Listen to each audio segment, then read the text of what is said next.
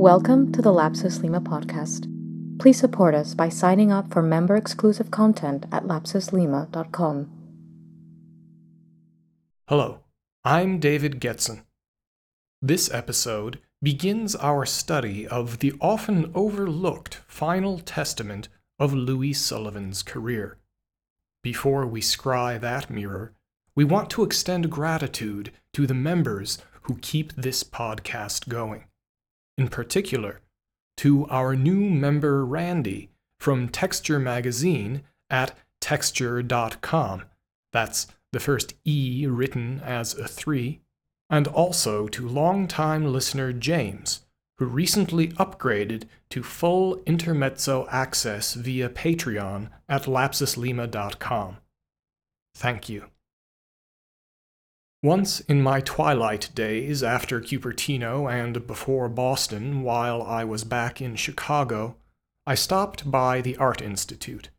I had read a small notice printed in the Chicago Reader that there was an exhibit about the last book that Louis Sullivan published. It turned out they put up the display in the basement, in a tiny side hallway and very few people managed to see it.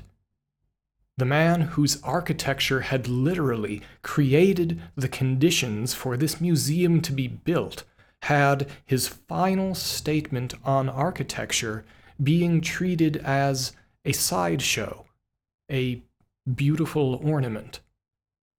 But there was no irony here only the sad persistence of a more than 110 year long pattern.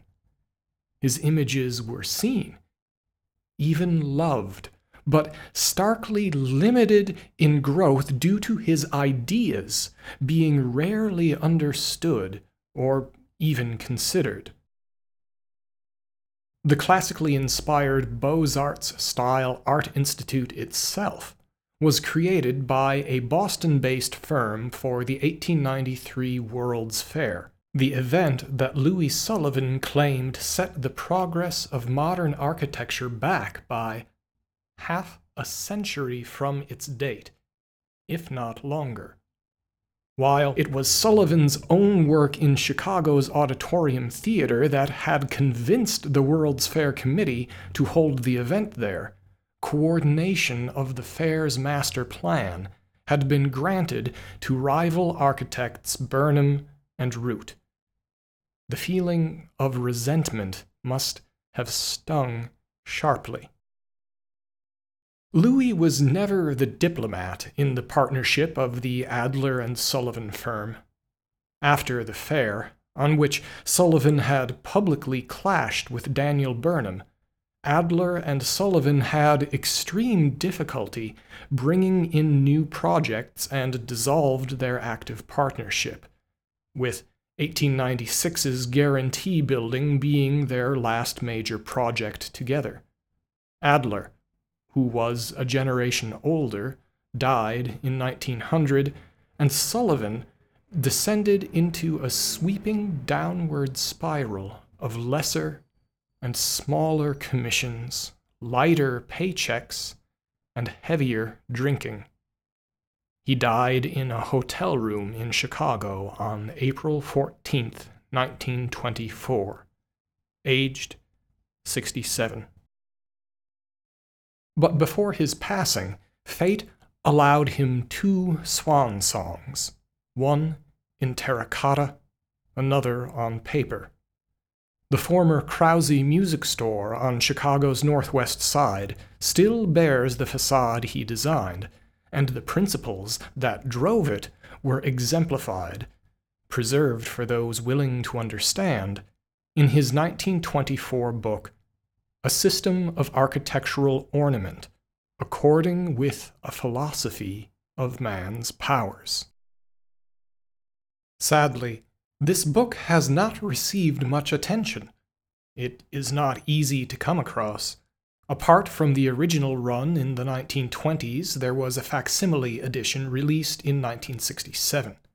The epilogue was a short 290 word commentary by New York Times architecture critic and pioneer of the preservation movement, Ada Louise Huxtable, in which she rightly laments that real estate and parking lots are taking their inexorable toll on the works of Louis Sullivan. She also posthumously extols the architect as a prophet and poet of modern architecture and one of its notable American pioneers. Eccentric, inspired, stubbornly original, lover, and victim of life in the best tradition of his Irish heritage, the polite, waspy way of saying Sullivan was a drunk, he possessed the powerful creative flame that belongs to a limited number of men in any age. Flattering. But how did a Times critic regard his legacy and specifically the ideas in this book? Sullivan's famous and often controversial architectural ornaments, a lush, interlaced jungle of geometric, organic, and whiplash forms, enriched and defined his buildings as a kind of signature and trademark. And there we have the pigeonhole legacy as understood in the context of late 20th century modernism. Sure, Form follows function was great, but what is going on with all this ornament? Preservationists on one side lauded it, high modernists on the other were embarrassed to do anything but ignore it. This discourse really does seem to be frustratingly gaseous when applied to a book purported to be about a philosophy of man's powers.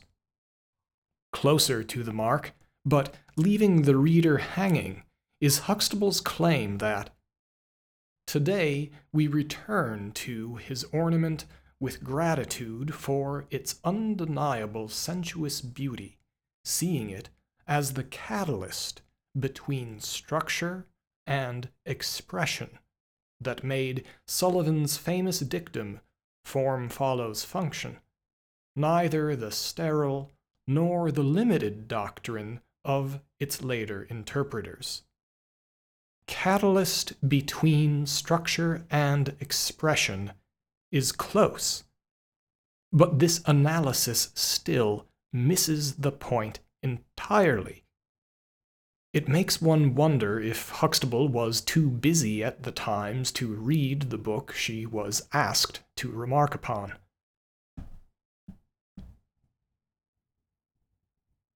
A huge point overlooked is that organic architecture, as Sullivan understood it, explicitly included no sharp distinction between what Huxtable called structure and expression.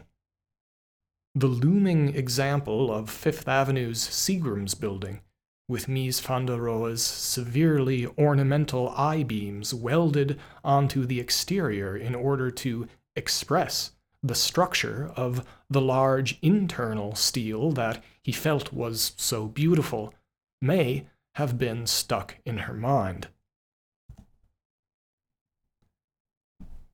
At the beginning of his book, Sullivan makes it plain that the yawning, artificial gap between structure and expression was something that organic architecture would simply never be encumbered with by nature of its very principle of growth.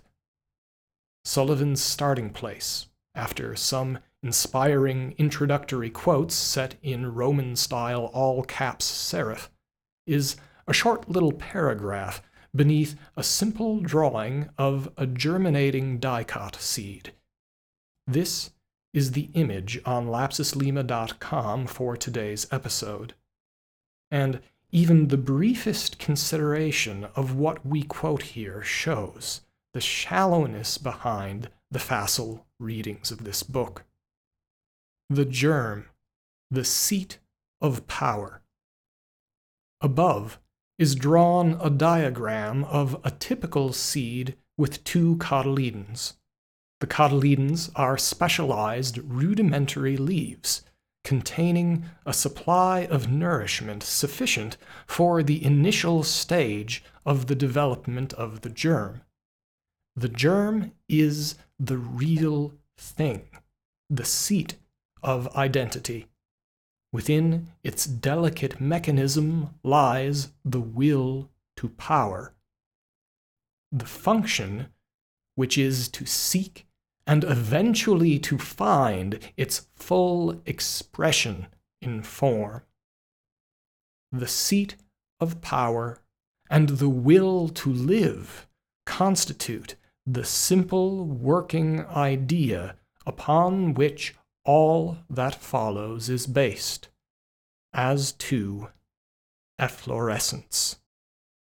Huxtable had commented on Sullivan's half Irish heritage what she didn't mention was that he shared a cultural connection with Paul Klee and Johannes Itten in that his mother was a German speaking Swiss immigrant.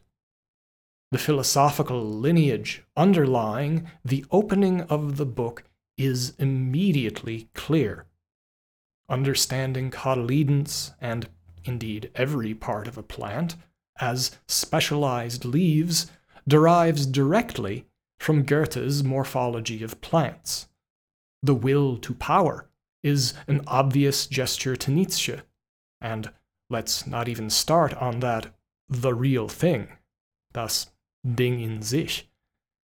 We will return to all of these connections in due time, but for now, let's focus on the core of Sullivan's metaphor of the seed germ. As we will see, he returns to the germinal icon several times in the book. It serves as his central mythic image, meant to structure the philosophy he expresses. Even though many of his drawings here and almost all of his buildings contain vegetal ornamentation, visual biomimicry is not the active principle at work. This is what separates him from, say, Art Nouveau, something that Huxtable also paid little heed to when she classified him as aligned with it, the code being whiplash forms. What there is in Sullivan, however, replacing visual biomimicry is genetic biomimicry. A prevalence of genotype through phenotypes. Without needing to know what DNA was, Sullivan, and anyone who seriously thought about how seeds work, understood that somehow the information contributing to what a plant or an animal would become was contained in the seed or the egg. This genetic reasoning becomes embodied in architecture insofar as the idea, the concept, or need for a structure begins containing the information that, through will to power, comes into full expression in the executed form.